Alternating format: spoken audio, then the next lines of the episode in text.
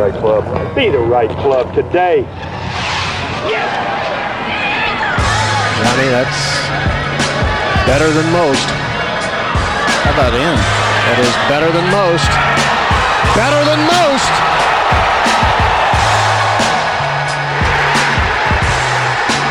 Expect anything different? Ladies and gentlemen, welcome back to the No Laying Up podcast. We are going to get to our interview here shortly with the USGA's John Bodenhamer. You know him as he's the director of championships. He's in charge of the course setups. We didn't talk about this until about an hour in, but also a great player in his own right.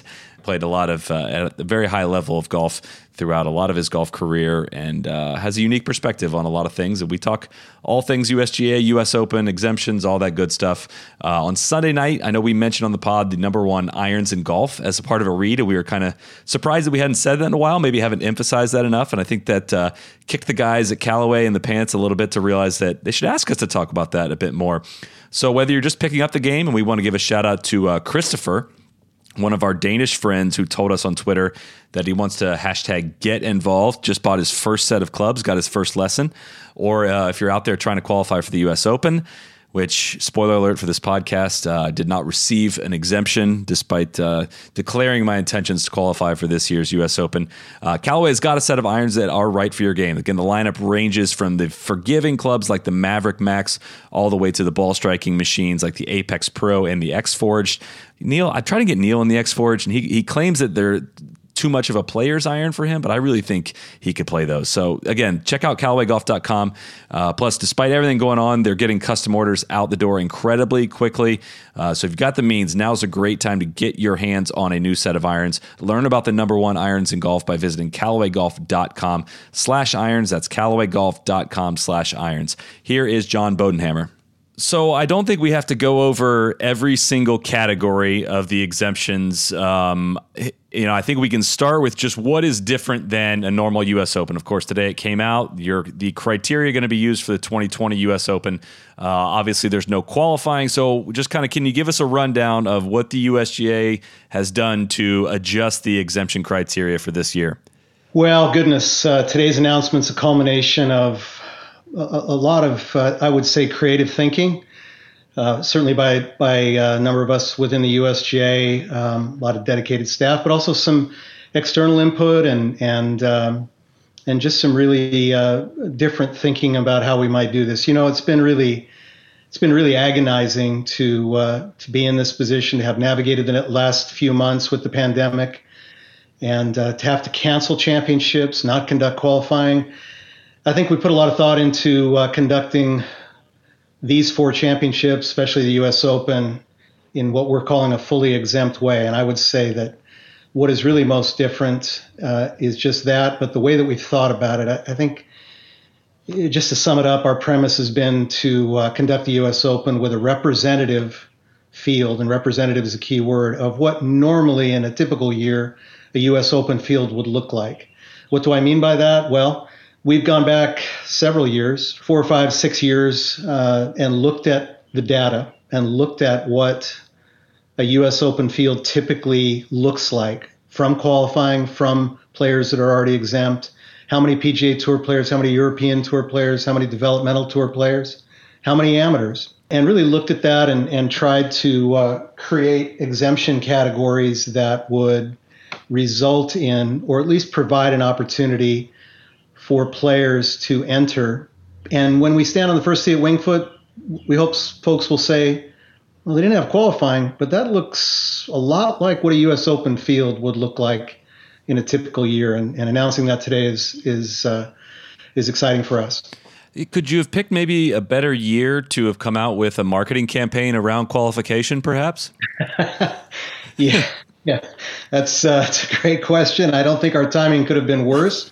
But I will tell you what, the brand campaign from many one is something that we think it will last for many years into the future. And, you know, to think about our DNA that is qualifying, you know, we like to think of our championships, the U.S. Open for sure, but all of our championships as the ultimate meritocracies in their own demographic. And, you know, it's really interesting. Each year, the U.S. Open, we have between 9,000 and 10,000 players from every background that enter and follow their dream through the platform that is qualifying that we provide. And we're very proud of that. That's the cornerstone of USGA championships. It's our DNA. It's who we are. And I think going through this year has really just reinforced that. And so we view this year as a one-off. We'll get back to robust qualifying next year, and we'll reintroduce the brand campaign in a great way next year. You know, I think for me personally, it's safe to say maybe 8 years ago, I was much more of a casual golf fan than I am now that I get to do this full time as a job. But it honestly took probably until last year to really hit me as to what the phrase U.S. Open meant when I was thinking of Brooks Koepka having won in 2017 and 2018 and finishing second in 2019 was, out of the 10,000-ish people that go to start this process every year, literally none of them had beat him for two straight years, and only one guy beat him in the third year. In a way, the qualifying makes it somewhat easier for a guy like of Brooks's talent. I don't want to say dilutes the field a little bit, just makes the field much more diverse and is not necessarily the top 156 players in the world. But and also in a way, just the fact that out of 10,000 people that guy had that run, it just that really stuck out to me a lot, and it was I guess contributed to the bummer that is this year of not having qualification. Yeah, it really is, and it's but it's something we look forward to returning to. And you think about qualifying for us, as I said, it's at the heart and soul of what we do with all of our championships, especially U.S. Open. You think about some of the great stories that have come through qualifying, local and final qualifying. Ken Venturi, Steve Jones, Michael Campbell a few years ago, that really made it through both stages, went on to win the championship and truly follow your dream. And there's always that great story, that 17-year-old Bo Hossler at the Olympic Club in 2012 that was right up there near the lead. I know when I played college golf, Bobby Clampett, someone who went through qualifying as a young 19-year-old amateur who had the lead after 27 holes of the U.S. Open. I think the U.S. Open is truly that. It is the most open of any championship in the world, and we can talk about that, but it is true. It really it doesn't distinguish from where you come, what your background is, who you are. All it is, the great determiner is how you get your ball in the hole and you earn your way in. That's it. And we're very proud of that. And the ability for people to follow their dream is something that we want to continue as we go forward. Well, before we get kind of into this, I've got like five things highlighted here that are basically, if I were to sum it up, the adjustments you guys are making to kind of fill out that field. But when it comes to the cancellation of the qualification outright, would you say it was something that eventually became a no-brainer, or was there a time, once you started canceling local qualifiers, was there ever a time when you really thought you might be able to piece something together for qualification? Yes, all along the way. When we began to face, the COVID-19 coronavirus, we went into the year really back in March and even into April and into May, and I'd have to think about the progression of decisions that we made. But we started through all of this in wanting to conduct and crown as many USGA champions as we could. You think about every USGA championship, whether it's our senior women's amateur or the U.S. amateur or the U.S. mid amateur or the girls junior, each of those are a major championship for somebody in their category. And we wanted to conduct everything that we could. But, health and safety was our first consideration. We don't just show up the day before USGA championship and conduct it. They're not only months, but years in the planning, whether they're one of our open championships, one of the four opens, or one of our 10 amateur championships. And really the health and safety of all of those that at the host club or that go into all of that planning that goes into it, or our vendors or the local communities and all the volunteers. We just needed to put that first and foremost. And some of those decisions needed to be made several weeks ahead of time, but they were heartbreaking. Make no mistake about it. They were heartbreaking, every single one of them. And the way that we think of it is we really turned over every stone and looked at every possible scenario before we made any of those decisions, whether it was cancellation or to no longer have qualifying. We looked at ways of condensed qualifying. We looked at just a few qualifiers. We looked at, I think, just about every different way that we could think of to have some type of qualifying. And to conduct as many championships as we could. But in the end, with all of the things that were necessary from a health and safety standpoint, testing, safety protocols, government approvals, all of those things really contributed to our decisions. But, you know, I think health and safety was first and foremost, and I don't think there was ever a time where we just said, we're not going to do qualifying, but we did stay close to our allied golf associations who conduct over 650 qualifiers throughout the year. And, you know, thinking about rescheduling those from all the way back into April through July and August, you know, when they've been challenged and the host clubs that are hosting them have been challenged, have been closed for months and need to open and generate revenue on their own. It was just the right decision for that and other reasons. Yeah. No, I think it, I guess, what do you wish that people understood more? I was personally a bit surprised at how much blowback I saw when it was announced that it would be a fully exempt field. I thought it was, you know, the alternative is that you don't have the U.S. Open. I think once you guys have had explored a lot of the qualification possibilities that you just discussed. But is there anything out there that you want to just, you know, get out to people to say, like, I wish people really understood where we're coming from on this one? Yeah, I think there is. I think there are a number of points. Again, I think we went into the season trying to conduct everything that we could and crown as many champions as we could. But as we got into it, it became pretty clear that we were only going to be able to achieve so much. And we think the four championships, the U.S. Women's Amateur, the U.S. Open, and the U.S. Women's Open, will represent something very special if we can crown those four champions. And I think by the end of the year in December, if we can crown those four champions and the Women's Open in December at Champions Golf Club, we think it'll put a real exclamation point on the season. And you think about it. You think about crowning a U.S. Open champion at Winged Foot, which has been the epicenter of the virus in our country, literally Westchester County and New Rochelle. And to be able to do that and what that will mean for that community and for the state of New York and for our country and the game, we just wanted to make every effort to do that, and really these four are our best path for success. But I think the one point is I would really want people to know that we're disappointed with having to cancel championships and qualifying. We know they are, and we are too, and I would want them to know that. And I think it's important that they understand that we agonized over every one of these decisions. Anybody on our staff, our championship committee, our executive committee, will tell you that we looked at every option, and it was incredibly difficult and heartbreaking to do that, and we didn't take that lightly. But we set our priorities with health and safety, and I know there are differing opinions on that, but we thought that was the most important guiding star. Is there any, you know, you threw out a few things as to how you looked at abbreviated qualifying. Is there any one qualifying option that was the closest to happening? Like, I don't know if you can give us any specifics as to, you know, thinking like, you know what, we had the lead on this and we were close to making this happen, but just couldn't figure it out. Any idea, any details you give us on what an abbreviated qualifying might have looked like? Sure. I could share spreadsheets with you today.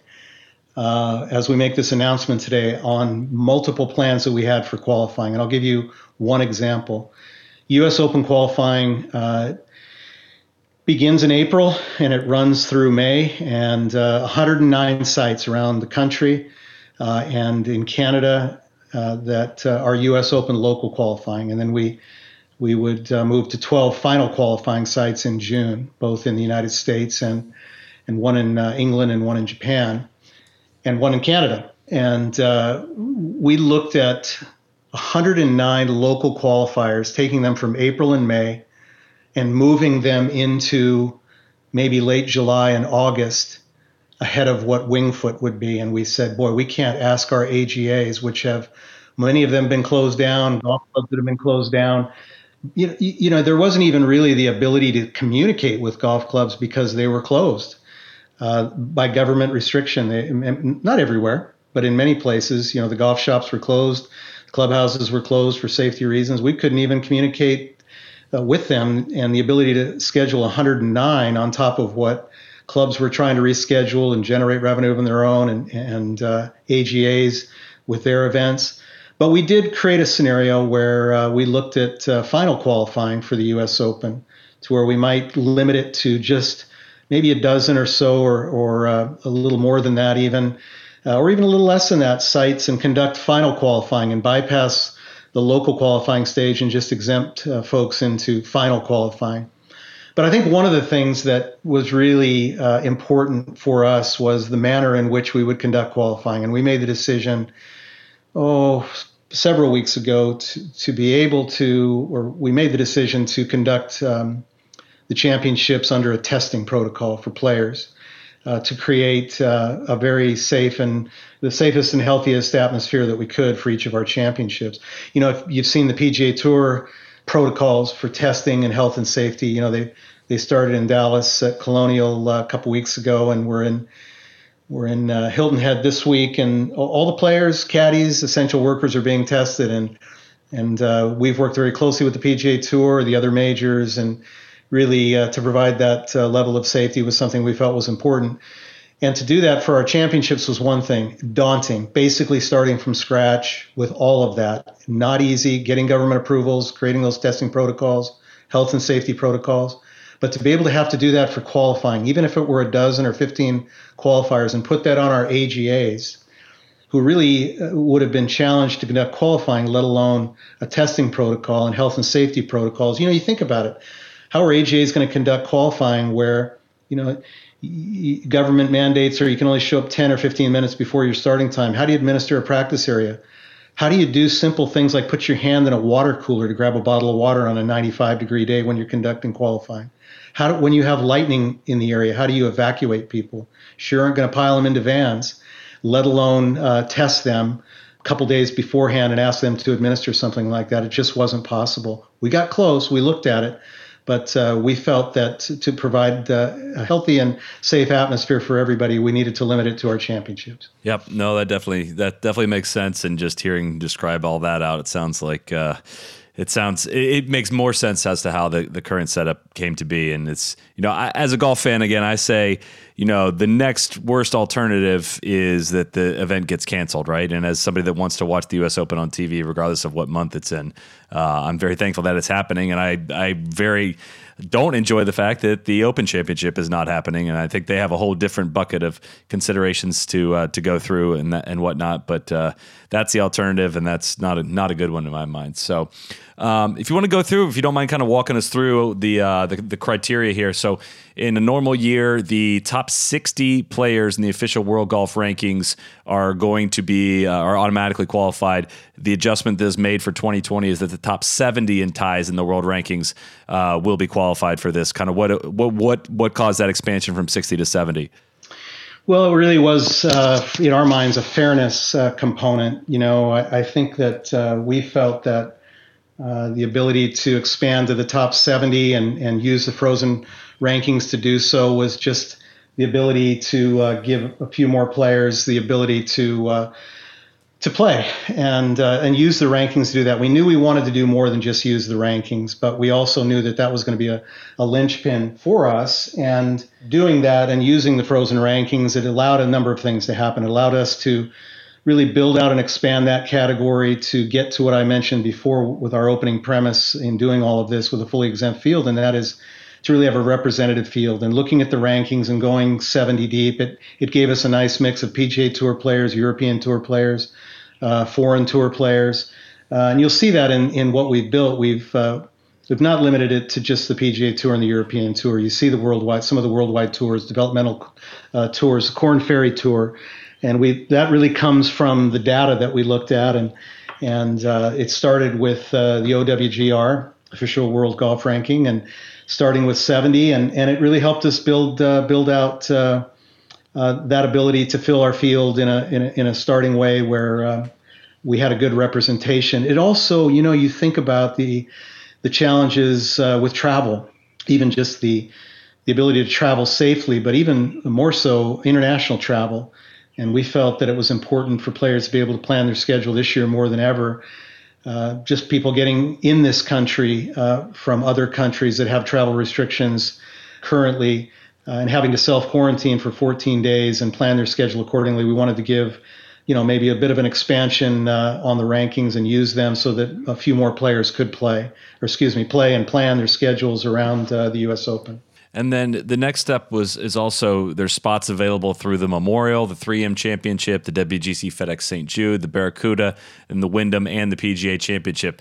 Without it spelled out specifically, it sounds a bit kind of like the Open qualifying series for the Open Championship. Was that used as a model at all, or kind of an example of some qualifying criteria to go off of for you guys? Certainly we recognized what our partners, our governance partners over at the R&A and our good friends certainly do with the British Open. And, not having qualifying this year, yeah, we looked at that. We understood what they did. But I think from our standpoint, the principle behind that and today's announcement, and I think that is the one category that I look at that'll probably be the most surprising to people, because it was a lot of creative thought that went behind it. From the standpoint of what events do we use to allow some players to earn their way in. It certainly doesn't replace qualifying. It's not perfect, but it does provide a pathway for some to earn their way in that otherwise wouldn't fit in these exemption categories that we've expanded. And we're excited about that. We think that the ability to earn your way in through those championships, 2 or 3 spots to those that otherwise wouldn't be fully exempt, will be a real carrot for many that will chase that ability to play in the U.S. Open. So, I think that was something we really thought a lot about, and providing that earn your way in opportunity. It's not perfect. It's not qualifying, but you know what? Qualifying's not perfect when you really think about it, because sometimes the best players don't qualify, and so there's no silver bullet here, but we felt that this was something that we could provide that would allow maybe some that otherwise wouldn't have the opportunity to play their way in. And it's diverse, too. I mean, there's the Korn Ferry Tour's regular season points list. The top 5 from that will qualify. The top 5 from the Korn Ferry Finals, as well as the top 10 in aggregate points for the first 5 events on the European Tour's UK Swing.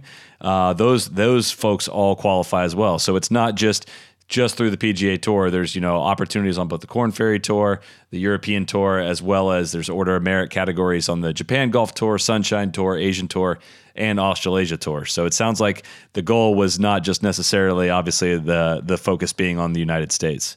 No, that's exactly right. And again, it goes back to looking at the data of what a typical U.S. Open field year in and year out looks like from a representation across the world. And I think you mentioned the Korn Ferry Tour.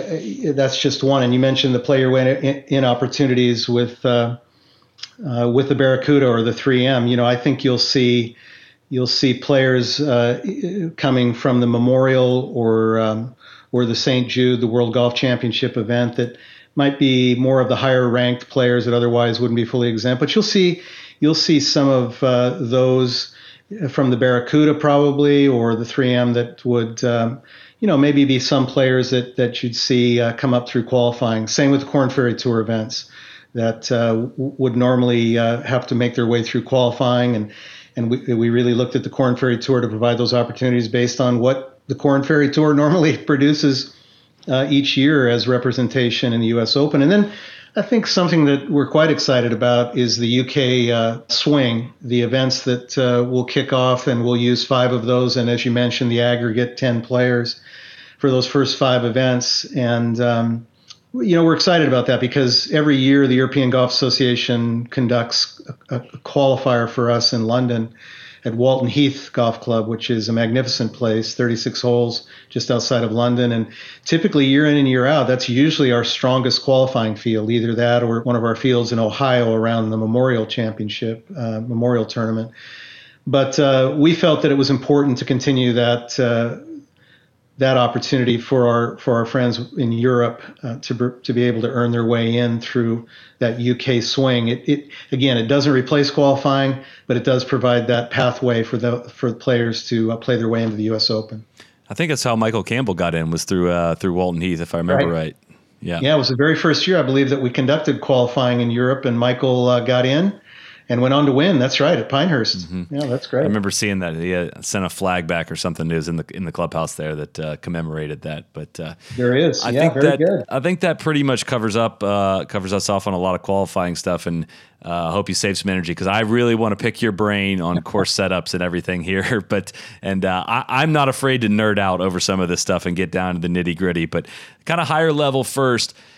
Is the crisis affecting how Winged Foot will be set up at all? And if so, how might that be? I know you're dealing with a golf course in the Northeast in September, which is different than in June. Is it help? Does it hurt? What kind of effect will, moving the U.S. Open to 3 months later have for your job? Well, it's going to have a number of effects, but nothing that we can't overcome, and we'll have a great U.S. Open. The first thing that we've really considered is just we have less daylight in September than we do in June. We typically play the U.S. Open during the time of the year, the summer solstice, where we have the most daylight of during the year, and so we're able to really develop our our starting times and our field of 156 based on that daylight. And this year, we're just not going to have that opportunity. And we've got about an hour and a half less daylight on the back end and about an hour less on the front end. And so we've gone with a field of 144, down from 156. And we'll do some things that are not uncommon that professional players see. We'll light the range in the morning so players can warm up early, and we can start right at dawn and really get in as many players as we can. And I'll tell you that even with that limited daylight, it's not insurmountable, because even in June we do have plenty of time. But I think when you think about the Northeast and Winged Foot in September, it's a beautiful time of the year to play. It's not over Father's Day or U.S. Open Sunday in June, but boy, to be at Winged Foot in September, we have a chance to see that golf course in all its glory. And some of the greatest U.S. Open history has been conducted at Winged Foot. Bob Jones in 1929 made that 8-footer on that famous 18th green to go into a playoff, 36-hole playoff the next day, where he won by 23 strokes. And then down through the years, you have Billy Casper in 1959 and Fuzzy Zeller in 1984, and then of course Geoff Ogilvy and that amazing finish in 2006. But Winged Foot's a type of place, June or September, it really doesn't matter. It's Winged Foot. And we could, if you give the USGA a couple of weeks and you just you groom things a little bit for a couple of weeks, you could play the US Open at Winged Foot most any time during the summer or the early fall. It's that type of golf course. It's just a iconic US Open golf course. Well, how different is the challenge for you for Winged Foot? I mean, 2019 was your first year of setting up the U.S. Men's Championship at Pebble Beach. Completely different setting, different grasses, and now this different time of year. So what right now, 3 months out from it, what's keeping you up at night? What are some of the variables? Well, some of the variables, it always starts with the weather. The golf course will be what the golf course is. Winged Foot is different than Pebble Beach. It's different than Marion. It's different than the Olympic Club. It's different than Pinehurst or Oakmont or Shinnecock Hills. They're all different. And I think that's really a wonderful trait of the U.S. Open. We really take the U.S. Open to our country's greatest venues, most revered venues, and we think that's something special that we will always maintain. We can showcase the very best that our country has, whether it's the fescue and of Shinnecock Hills, or the rocky outcroppings at Pebble Beach, or the sand hills in North Carolina at Pinehurst, or the rolling hills at Oakmont and Pittsburgh. We can showcase the best that golf has to offer in our country. So they're all different, but I think really last year at Pebble Beach, we did think a little differently about our philosophy and in how we approach the U.S. Open. And one of those sort of guiding lights was, we're going to these great courses. Let's just let them be those great courses, and just go in with a game plan and stick to it, regardless of the weather. We did that with Pebble. We didn't get the wind. Scores might have been a little lower than had we had a little bit of wind, but we weren't going to deviate from that, because Pebble Beach is so great, and we had a great U.S. Open, and Winged Foot is that same way. It is a magnificent golf course. It will be a great test. Whoever wins there will have earned it. And we're just going to let Winged Foot be Winged Foot. Well, I like how you said that there, because I'm in agreement with you on Pebble Beach, and I've always thought that the R&A gets a complete pass when, you know, scores get low in the Open Championship. I think they do a great job of letting the conditions dictate the scoring. And I know you can't speak to necessarily all U.S. Opens in the past, but do you get tempted or lured in any way when you see that the wind's not going to come, when you see it's maybe not going to be as firm as you would, ideally have it? A lot of people, several generations, I think, of people in the U.S. and golf fans, it's just for whatever reason detest a U.S. Open that has a low winning number, right, in relation to par. Do you feel any obligation to par in any way, or do you feel like you need to deliver at all in any way to the people that view a U.S. Open and will only like to watch it when there's absolute carnage? Well, I can only speak for myself and what our philosophy is at the USGA, and par is not the target. Now, there'll be people that won't believe that, but I think we evidenced that last year at Pebble Beach. Sure, it was tempting when we didn't get the wind.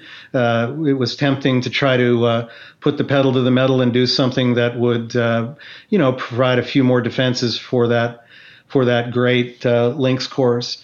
But we really, we went into it, and our game plan was truly a little bit different in a few areas, but primarily it was, let's go in with this plan and let's stick with it, and let the golf course dictate who's going to win, not the USGA.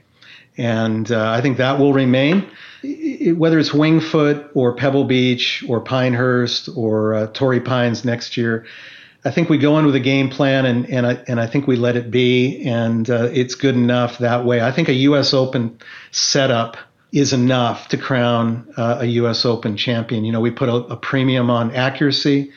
What we try to create is something special that when you hoist that trophy at the end of a U.S. Open, you really feel that you've done something special. I go back to some comments that have stuck with me over the years. I'll use Tom Watson, who I grew up having great admiration for and watching play. And, his dad made him memorize all the U.S. Open champions on the trophy when he was a young boy, and told him when he was younger. And Tom speaks to this, that, if you can ever win the National Open, you will have really achieved something special, because you will have won it on the toughest golf course of the year.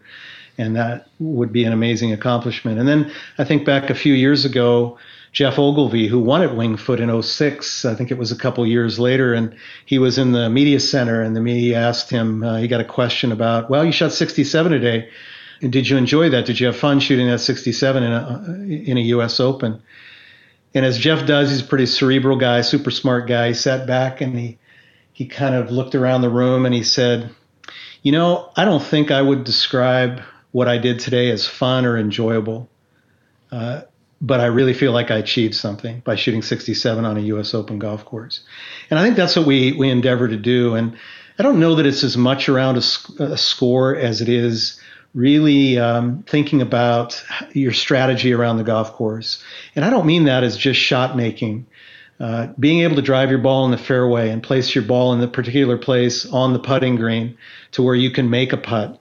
Or if you have some adversity and you drive it in a place that you have to either chip out or you have to lay up or you short side yourself on a green, you just take your medicine and you move on, and being able to overcome that adversity that a lot of players don't sense week in and week out, wherever they play. Jack Nicklaus also said something that stuck with a lot of us. He used to talk about going into the locker room of a U.S. Open early during practice round, and there'd be players in the locker room complaining about the rough or the narrowness of the fairways or some of the hole locations that they were anticipating. And he'd walk through the locker room and he'd hear this, and he wouldn't say anything, but he'd hear that discussion. He'd say to himself, well, I got him beat, and I got him beat. And I got him beat, because of the mental aspects of being able to control his emotion and overcome that adversity when it came. That's part of what a U.S. Open is. But when you think about that recipe, being able to make your ball move left to right or right to left, or its height, or short shots, shots out of the rough, being able to take your medicine, placing your ball below the hole, and having the courage to make that putt and not knock it by where. On speedy greens, it's tough to come back. And when you achieve something like that, you really feel like you've achieved something that's special and different than anything else. not anything that has to do with par, but has to do with that examination, that achievement that is like no other. Yeah, I'm hoping you can help me through this next point that I feel like I've learned a lot about the highest level of tournament golf just by playing at my own level tournaments in this past year. And that, you know, the challenge of your job in finding that line to identify and really challenge the best players in the world. And I still will maintain, I don't know how many, you know, these guys are good commercials there are. It's so hard for people to truly understand how good these guys are, but to really challenge them, make them uncomfortable, you have to get so close to the edge that, you know, I thought for the most part, Shinnecock in 2018 was just a great challenge. And in a couple situations, it just pushed a hair too far, right? But that's the kind of fine line you have to dance. And so there's a mid-am tournament I was playing in February. Round one, completely benign conditions, shorts and short sleeves, pretty soft. And I am not close to one of the best players in this field, not even close. And in that environment, I could contend. I could be a part. I could, you know, be close. I think I was maybe 4 or 5 off the lead after round one. And round two, the wind blew sideways. The greens firmed up. They were glassy. And I was just gripping on for dear life because I live in that tight, in that variance period of like, I kind of need things, you know, to be stable around me and I can maybe claw my way within a couple of these guys. And I remember thinking, this has to be so hard for everyone. And I saw the leaders come through at like a, you know, I'm on one of the holes and I see them come through and I see like 3 of the shots they hit. And it just stuck out to me. It was just like, oh, those guys are just better than me. Like they can handle these variables and I can't. So long-winded way of saying like, how do you, in setting up these championships, find out what these variables are or what these challenges are that don't make it impossible for everyone, but make it really hard and really separate the guys at the top from the guys that are surviving in that weird variance area. Hope that made sense. It does. It makes complete sense. And I think that is our challenge. You've identified our challenge. And I there's a couple of points in there that I would react to what you just said. It's so great what you just said. I don't think we think of it as pushing it to the edge. I think there have been times where certainly I'm sure it seems as if we've done that. And Shinnecock Hills, you go back to 2018. It is such a unique place. The weather can change so quickly, and it can change the dynamic of that golf course, particularly on the putting greens, and it did. And I'll tell you, 71 hole locations just aren't good enough. Yeah, 71 good hole locations. We need 72 of them. We had one that wasn't maybe of what we would have liked to have seen it play, but you know what? There's a reason why Brooks Koepka won, and part of it was what he said. Look. Everybody's got to play the same hole, and let's just go play golf. And that's his mindset, and I think that's why he's been a great U.S. Open performer for a number of years. He won at Erin Hills and shot 16 under, and then he wins at Shinnecock, and then he came so close to a three-peat last year. He's just got that really tough mental outlook that he just goes and plays and takes what's in front of him. And that's a U.S. Open champion. Our strategy now, too, and it's a good point that you make about this concept of pushing it to the edge. I don't think that's where we want it to be. That's not the way we think about it. I think we think about the challenge of tough but fair. And I think I know the players, we've talked to enough of them. Jason Gore, who's part of our team now, is in close contact with the players. We have regular conversations with them like we've never had before. And that's been so beneficial on so many fronts. But I think there's a couple things I'd share. There's always been this tradition with the U.S. Open of putting your ball in the fairway, driving your golf ball in the fairway, to be able to get it onto the green in a place where you can make a putt or at least 2-putt. And I think having that premium on accuracy off the tee is something we think a lot about. And I've talked to a number of players who won a number of years ago, the Curtis Stranges, the Tom Kites, the Lee Trevinos, the Hale Irwins, the Tiger Woods, that talk about that. Keep that premium on accuracy. And, maybe not as much on the putting greens. And that was our strategy last year, really concentrate on the premium on accuracy off the tee. And the strategy of shot making but not try to do anything on the putting greens that would be perceived as maybe not being fair, especially if the wind came up. And we worked hard on that, and I think we achieved it last year, and we'll do that this year as well. And I really put that premium on. Actually, you know, Curtis Strange said something to me a couple of years ago, just having a long conversation with him about the U.S. Open, and it really struck me. He said, you know, John, players today, there are more of them that are better athletes than when I played. They're better coached. They're better fitted. They train. The equipment's better. I wonder what happens when they don't shoot under par at a U.S. Open. There are just more of them that are better now than there were 20, 30 years ago. I don't know if that's true, but I certainly made me sit back and think about that, you know, there are so many good players today that again, it just gets back to putting that premium on on accuracy, and then letting the golf course be the determiner above all else as to who is a U.S. Open champion. The great sites we go to will take care of themselves in identifying the best players. Well, I'm curious to pick your brain there on, I think tough but fair is kind of, I don't even know if that's an official motto from the USGA, but something that gets said a lot. And I personally don't necessarily equate unfair to being excessively difficult.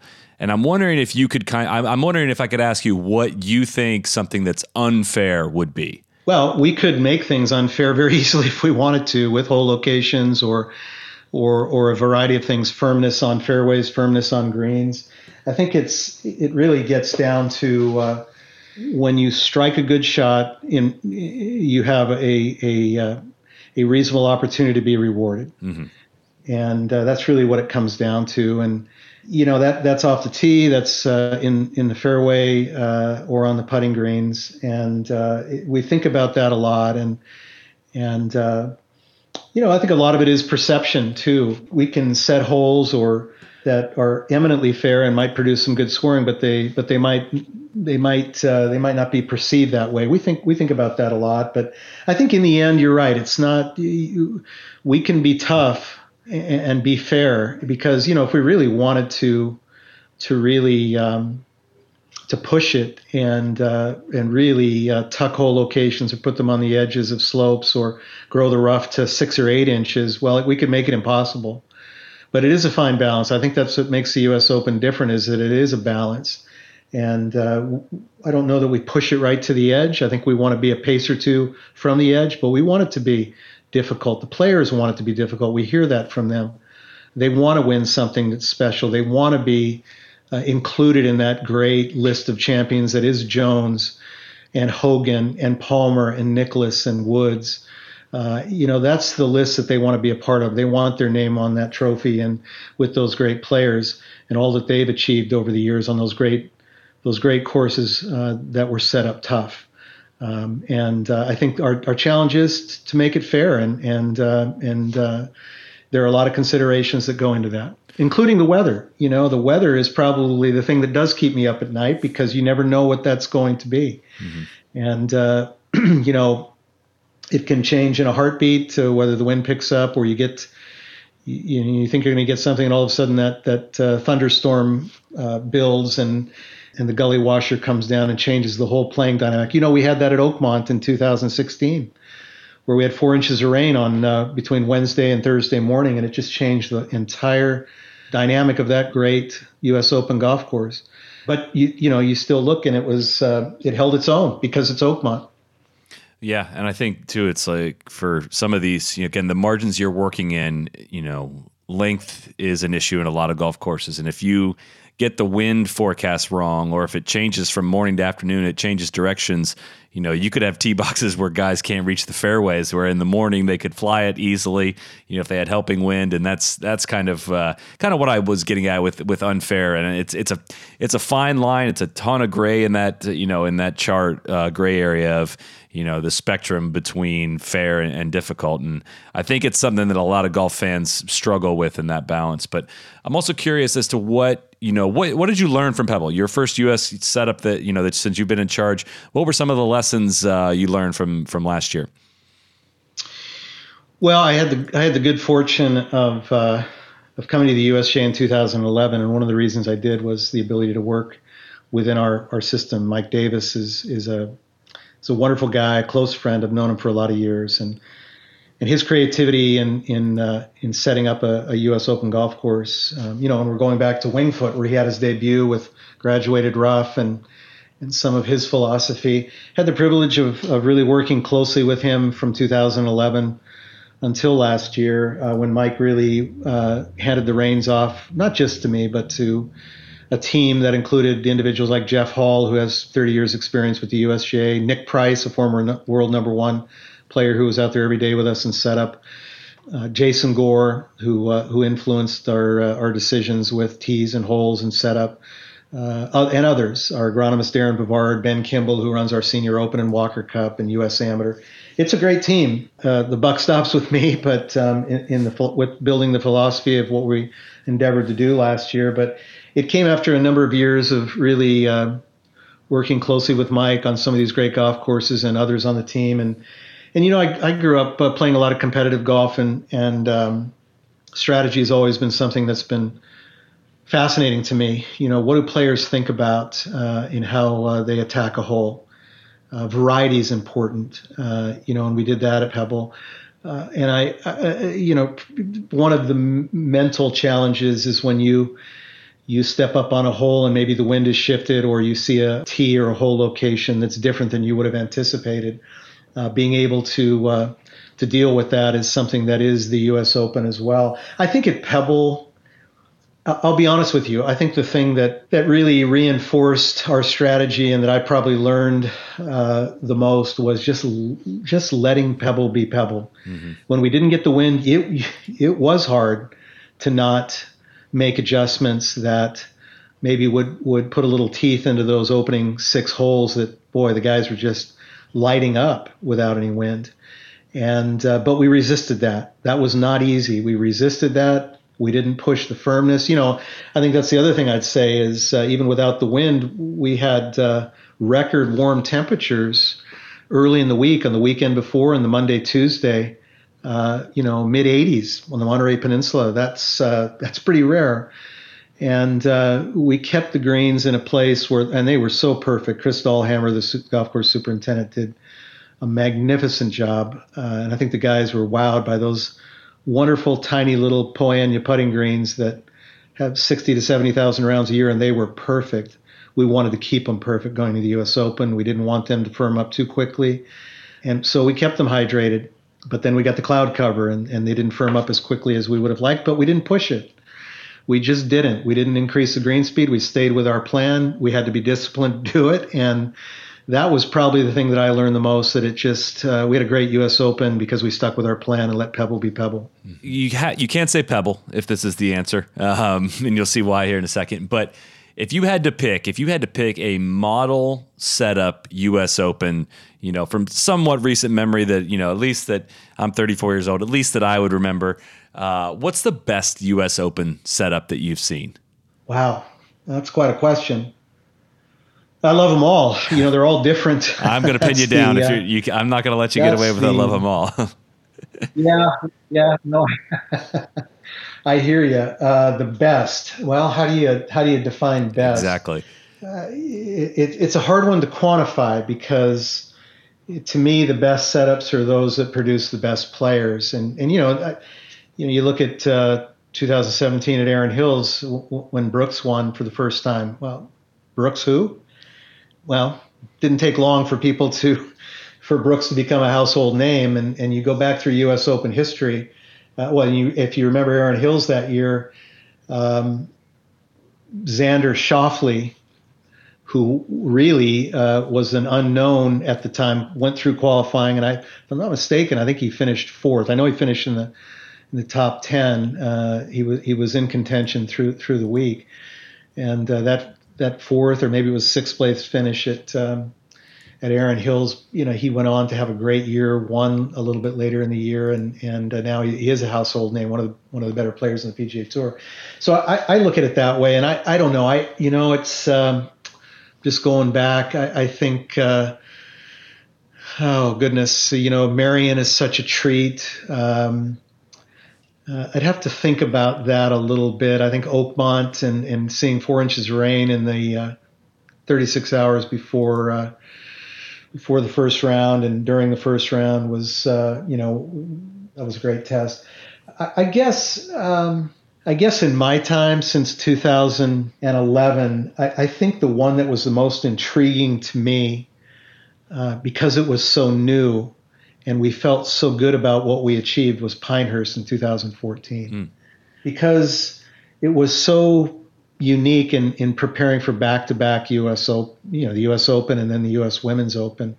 Going into that, there was a lot of, I don't want to say criticism, but a lot of, what is this going to look like in week two for the women, and how is this going to pan out for the men? And this Pinehurst No. 2 that in 1999 and 2005 was wall-to-wall green, Bermuda grass, and Bill Corr and Ben Crenshaw came in a few years earlier and transformed it, restored it back to what Donald Ross had envisioned it to be with the sandy natural areas. And, you really didn't, that was the rough. You didn't have typical U.S. Open rough that year.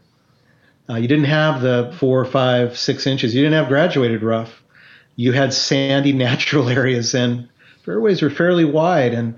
And so we really didn't know what to expect and what the outcome would be. And certainly Martin Keimer dominated much of the week. And then you had Michelle Wee come the following week in an exhilarating win of the U.S. Women's Open. I think that might have been, in my time at the USGA, the most satisfying, because not to do that for 1 week, especially considering the unknown with the newer golf course, but to do it for 2 weeks.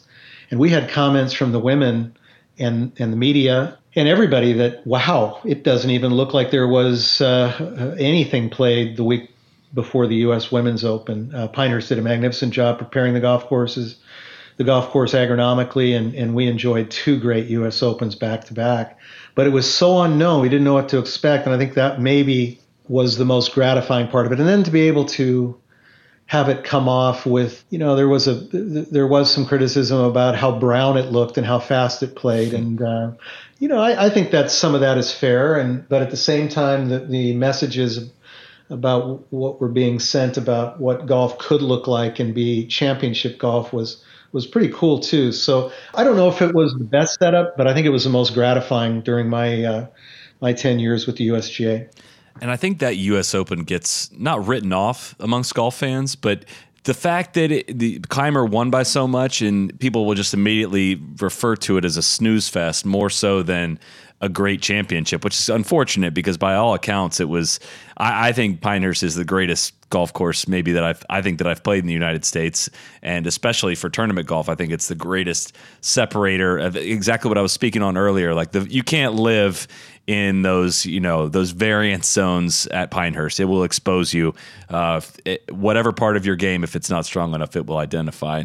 So I'm glad you said that. And I always go back to Oakmont. I thought that was great, especially considering what you mentioned about the 4 inches of rain. I just thought, the shot value on that golf course, it was, you got rewarded for a really good shot and you got punished when you hit a bad one, and you didn't get away with a lot, and there was nothing. It just the right amount of balance is what I kind of went back to. But since I've buttered you up for 55 minutes or so, whatever it is now, and I know I've got at least enough good content in here that if you do hang up on me for this next part, then I'm kidding. But there was the recent Golf Digest report in recent years of a potential player boycott of the U.S. Open. I have my doubts as to how real that boycott actually was. I know a lot of players have said they wouldn't have played, but I just want to know as to whether or not that feedback that you got from players, if that really did help inspire a reaction within the USGA, and if you can really trace any changes that have been made in the organization back to kind of things boiling over to that point. Interesting question. Well, look, we're human. We pay attention to those things, and I don't know that if there was a boiling point. I will say this. We knew that in 2019 at Pebble Beach, we needed not just a good U.S. Open. We needed a great U.S. Open. We needed it. We had some challenges in the previous years. Shinnecock, you could say, was a setup challenge. Oakmont was a rules challenge. And Chambers Bay was an agronomic challenge. But, you look at the leaderboards in each of those opens, and they were great leaderboards. But again, we wanted it to be about the great players and about the great golf courses that we go to, and just us being the background, not about us. That was really the foundational part of what we took from all of those learning experiences. And I'll tell you, the thing that has made perhaps as big a difference as anything has been our efforts around player relations. We are fans of these great players just like anybody else, and we admire what they do. We have Nick Price on our board, who is one of the finest human beings I've ever met. I think that a couple of years ago, it was something I felt very strongly about. I talked to Nick a lot about, and went to Mike Davis and said, Mike, we need somebody that 24/7, 365 can be in communication with the players. You know, you think about the USGA over the years, we really haven't had that constant communication with the players. And now you've, in the age of social media and communications the way that they are and travel, and you know, there people just have loud voices, and we needed that. We needed to not only have an ear to the players and genuinely listen to what they had to say, but to also, just as importantly, communicate to them the why behind our decisions. Why do we set up a U.S. Open the way we do? And then conversely, what do they want to see set up be? And it's been really revealing. They want to win on a golf course that tests every one of their skills as a player, especially the greatest players, because they know that they have an advantage, because the more complete players think they can win a U.S. Open physically, mentally, ball striking wise, all of it. And they want that. They want that challenge because it means so much more. And so what does that mean? How do we define that? Where do they want to play their U.S. Open? You know, Nick Price said something that, again, is a defining sort of a guiding star for us. We talk about it all the time as we think about where we're going to go in the future for a U.S. Open. Pretty simple, but Nick said, you know, John, he said it to our championship committee. He didn't just say it to me. He said, it's important where the guys win their U.S. Open. Mm-hmm. You think about that. It's very true. Gary Woodland winning at Pebble Beach last year, or Dustin winning at Oakmont, or Brooks winning at Shinnecock, let alone Erin Hills. I mean, we want to go to those courses, but we want to know where the players want to go. And I think we've never had that ability to really have that sort of meaningful dialogue, that private dialogue. And having Jason Gore on our staff, somebody who's walked down the 18th fairway with a lead in a PGA Tour event and has won. He's won 7 times on the major professional level. He's earned the respect of his colleagues. And he's just a great guy with tremendous integrity, a wonderful family man who loves the USGA, loves the PGA Tour, loves professional golf. But his proudest moment, he will tell you, in his golf career was when he was announced on the first tee in representing the United States in the Walker Cup match in 1997. It was hard for him to draw the club back, he says. And I think that's a combination that is very special, that has allowed us to really develop a dialogue with the players that we've never had. And I think, you know, a lot of what we saw in that Golf Digest article was something we already knew. We had heard most of that previously. That was not new to us. And it was, a lot of it was, came out of discussions with players that we had. It just unfolded even more so with Jason, and it's just made us better. And you know, we went into that thinking we're not going to flip the light switch and change this dynamic in 1 year. It's going to take several years, but we're going to work hard at it, and we're going to do the right things, and we're going to have that dialogue, explain our positions, and listen to their opinions, and we're going to be in a better place. You touched on it there with, you know, step one being Jason, but I think whether it's right or wrong, the knock on the USGA amongst a lot of top players has been, you know, why are these 15 handicappers telling us how to play this game and being in charge? So with Jason, you know, having that step as well, but I probably should have led with this. So for better context for the listeners, for, you know, the sake of this interview, but tell us about your golf background and what does qualify you to kind of be in charge of the championship setups. You know, that question just gets to the heart and soul of what we just talked about with Jason and developing that dialogue. I never played on the PGA Tour, but I did play a lot of competitive golf growing up. I played in college. I played at Brigham Young University on a national championship team. I played with some great players. Played professionally for 3 years. Won a couple of state opens. Won a state amateurs and amateur. Played in NCAA championships. I never won a tour event. Never played on the PGA Tour. Got to the second stage of tour school qualifying a couple times, but I always felt like I was a pretty good player. And then you take somebody like Jason, who won at the major tour level, or or Nick Price, or Jeff Hall, who is our championship director for the U.S. Open and operates the day-to-day side of things inside the ropes agronomically and course setup-wise, who played on a couple of Division III national championship teams down at a small college in Alabama with a guy by the name of Joe Durant, who's been a longtime tour player and a great guy. We're not 15 handicappers. We're pretty good players. We're not of the level of those greatest players on the PGA Tour, but I think our challenge is taking what we know and imparting it into what we do with the golf course, but also knowing what we don't know and bringing in the expertise with the Jason Gore and Nick Price and others. You know, one thing we did last year at Pebble Beach that another learning moment for me was we brought in a couple of folks that we really had never done that sort of thing before. We've always sought input from the local PGA golf professional at the club or Nick Price, but we sought Casey Boynes, a winner of 2 California amateurs and multiple amateur championships, was a 35-year caddy at Pebble Beach. And Pebble Beach had 4 new greens last year. We brought Casey in, and he walked the golf course with us and talked about not only hole locations that we should avoid because it could get away from us in a wind, but also hole locations that presented a unique challenge in a subtle way. There was a hole location on the left side of the 18th green that Casey shared with us that we used that last day, that there was a very subtle ridge that was there that you really had to be someone that had a unique talent to read a putting green.